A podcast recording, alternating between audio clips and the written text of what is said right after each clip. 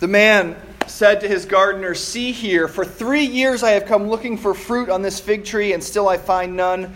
Cut it down. Why should it be wasting the soil? And he replied, Sir, let it alone for one more year, till I dig around it and put manure on it. If it bears fruit next year, well and good, but if not, you can cut it down. Please pray with me. Dear Father in heaven, we ask you, as we do week by week, to join us here in this place, and we know that you have kept your promise and that you are here with us. May my words be your words, and all of our thoughts your thoughts. We pray this in Jesus' name. Amen. Please be seated. So, before I get started today, I need to give a little credit where credit is due. I relied heavily on the work of two eminent theological scholars in preparing uh, what I have to say to you this morning. Uh, the first is a man named Chad Bird, who I've referenced before. He's a truck driver in Texas who happens to also be a brilliant Old Testament scholar with two master's degrees. He uh, posted a live video on Facebook, one that I commend to you all, that dealt with this morning's reading and that I found uh, very helpful. So, some of the ideas that you'll hear came from him. Uh, the other scholar is uh, Hazel Lannon, a fifth grader who may or may not live in my house, and who told me the other day that when she pictures God, she thinks of a giant smiley face in the sky. And my plan this morning is to use their combined wisdom and expertise to make sense out of a really tough reading about murdered Galileans and people crushed by a tower of Siloam and a fig tree that refuses to bear fruit. Now, the reason that this morning's reading is so tough is that it is so seemingly unapologetically about judgment. Normally, we like to talk about judgment a little bit, and we sort of throw it a bone. We talk about mercy a lot. We like to talk about sin a little bit and forgiveness a lot. We talk about the law a little bit. We talk about the gospel a lot. But that's not, at least seemingly, what Jesus wants to do with these sort of almost tabloid headlines that have happened in his life. Jesus, did you hear? The people come running up to him. There were some Galileans going up to the temple to make their sacrifices, you know, to offer an animal to God in exchange for their sin, and Pilate had them killed. And not only that, but he sort of made fun of the whole thing by mingling their blood with the blood of their sacrifice. What do you have to say about that? Now, I imagine that the people who brought this news to Jesus were expecting one of two things either some word of compassion, or on the other hand, sort of an impassioned anti Pilate speech. Uh, but they don't get either one of those things. What is it that Jesus says? He says this incredibly um, affronting thing. He says, Do you think that because these Galileans suffered in this way, they were worse sinners than all the other Galileans? No, I tell you. But unless you repent, you will all perish as they did. Then he refers to something else that's been in the news recently. He says, Or those 18 who were killed when the Tower of Siloam fell on them. Do you think they were worse sinners than all the others living in Jerusalem? No. I tell you, unless you repent, you will all perish just as they did. And it's in this context, the context of these two awful stories and Jesus' call for people to repent, that he tells this parable about a fig tree that isn't bearing any figs. It's a short, simple story. A landowner has a tree, and he's gone back to the tree for three years to find fruit and has found none. And he's finally had enough. He tells his gardener to tear this waste of space out of the ground. And now we're going to dip into Chad's expertise, his wisdom, and talk for a second, just a second, about the significance of figs. Because it's no accident that Jesus makes this story about a fig tree. Figs symbolized in the Old Testament the need for repentance. This theme that Jesus is talking about here with these two stories, sort of ripped from the news this murder of Galilean worshippers and the tower victims, he talks immediately about repentance, and figs are a symbol of this idea. For instance, right after Adam and Eve eat from the tree of the knowledge of good and evil, they use the leaves of a fig tree in Genesis 3 7 to try to cover their sin and shame. It's their sort of first misplaced attempt at some kind of repentance, to cover their sin. In addition to repentance, figs are also commonly associated with fruitfulness. An Israelite sitting under his fig trees was sort of a stock Old Testament image for fruitfulness. Prophets returned to this image again and again as they called on God's people to bear the fruit that they had been called to bear. So, this particular fruit, this fig, is associated closely with both repentance and with fruitfulness.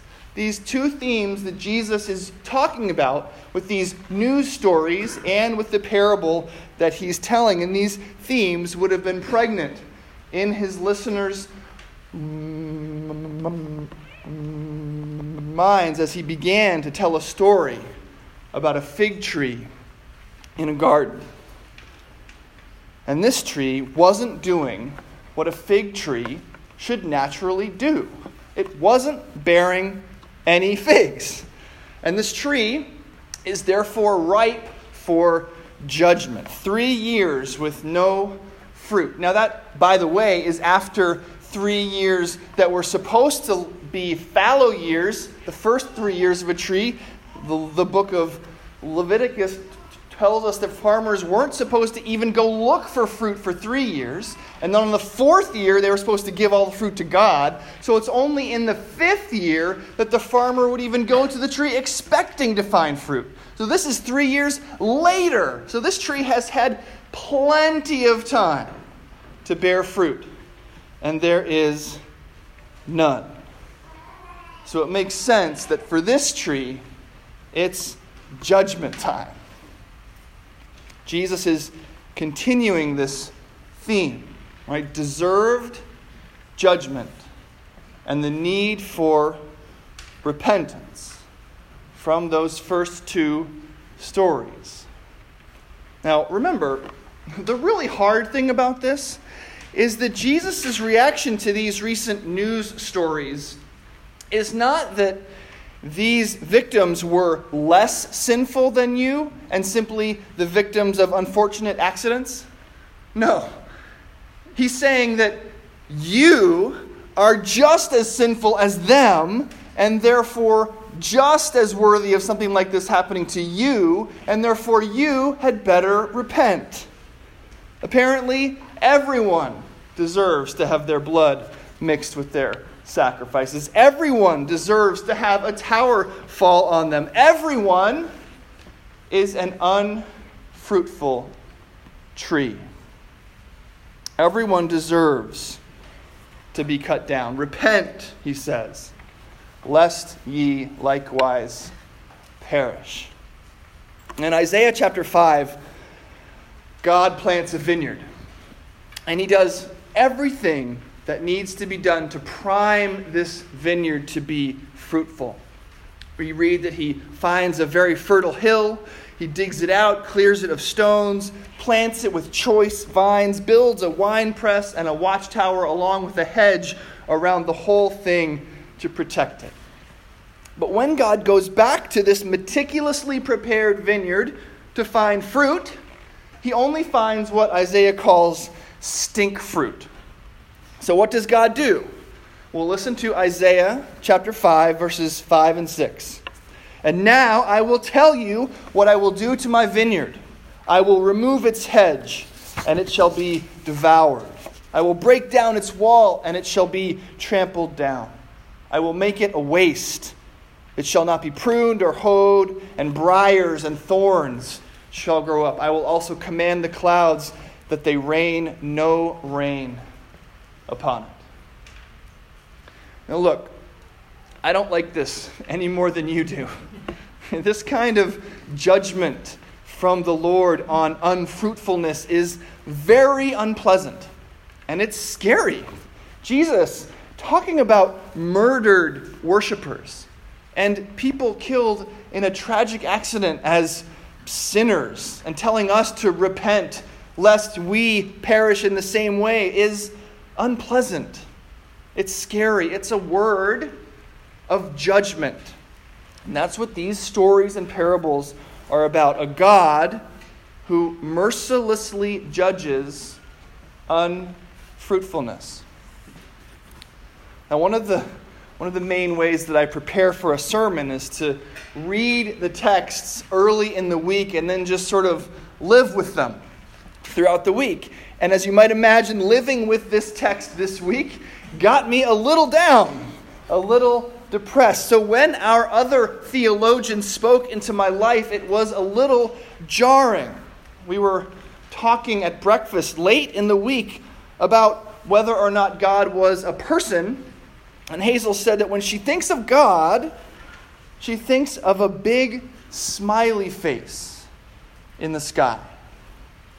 But how is that possible? I mean, it's sweet, and you can see how a 10 year old would think that way, but I, I find myself a little too aware of my inner fig tree, my inner unfruitfulness. How can a tree like me, one who isn't bearing the kind of fruit I ought to be, how can I expect to see a big smiley face from God?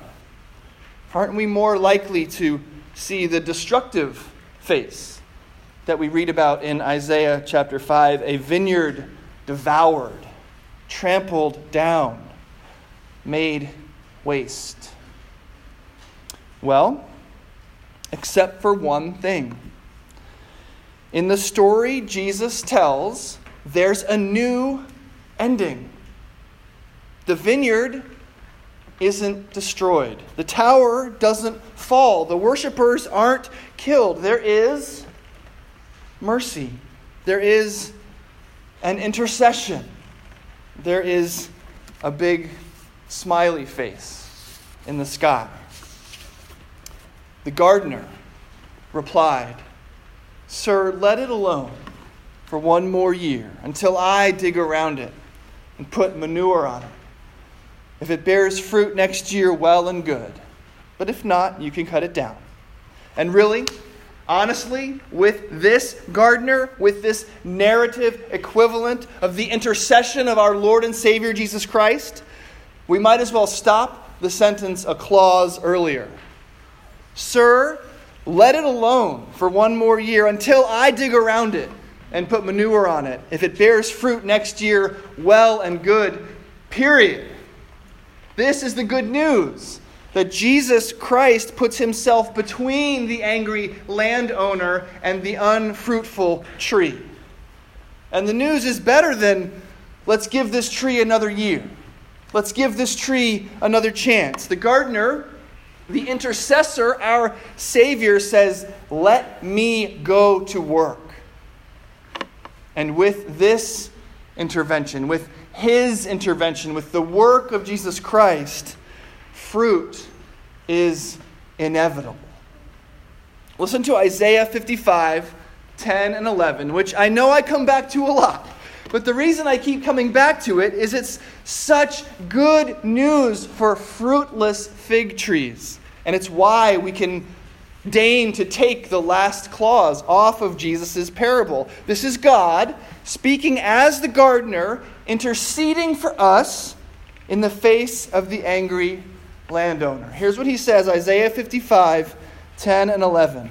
For as the rain and the snow come down from heaven and do not return there, but water the earth, making it bring forth and sprout, giving seed to the sower and bread to the eater, so shall my word be that goes out from my mouth. It shall not return to me empty but it shall accomplish that which I purpose, and shall succeed in the thing for which I sent it. Sir, let it alone for one more year until I dig around it and put manure on it. If it bears fruit next year, well and good. And it will. The fruitless fig tree has two words pronounced over it. It does have judgment pronounced against it. It is not fruitful, it is not living up to what it has been created to be. A fig tree is designed by God to bear figs. The landowner doesn't love it just the way it is. He cares too much for that. Everything is not okay in the garden.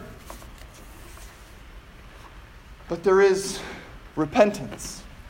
We repent. We confess. We'll do it in a moment. Almighty God, Father of our Lord Jesus Christ, Maker and Judge of us all, we acknowledge and repent of our many sins and offenses which we have committed by thought, word, and deed against thy divine majesty, provoking most justly your righteous anger against us. We are deeply sorry for these transgressions. The burden of them is more than we can bear. Have mercy upon us. Have mercy upon us, most merciful Father, for your Son, our Lord Jesus Christ's sake. And then he does. There is a second word pronounced over this fruitless tree, and this is a word of mercy. This is a word spoken by an intercessor, by a Savior. Jesus stands for us in front of the holiness of God and says, I'm going to work and I will accomplish what I set out to do. And He is today for you. Amen.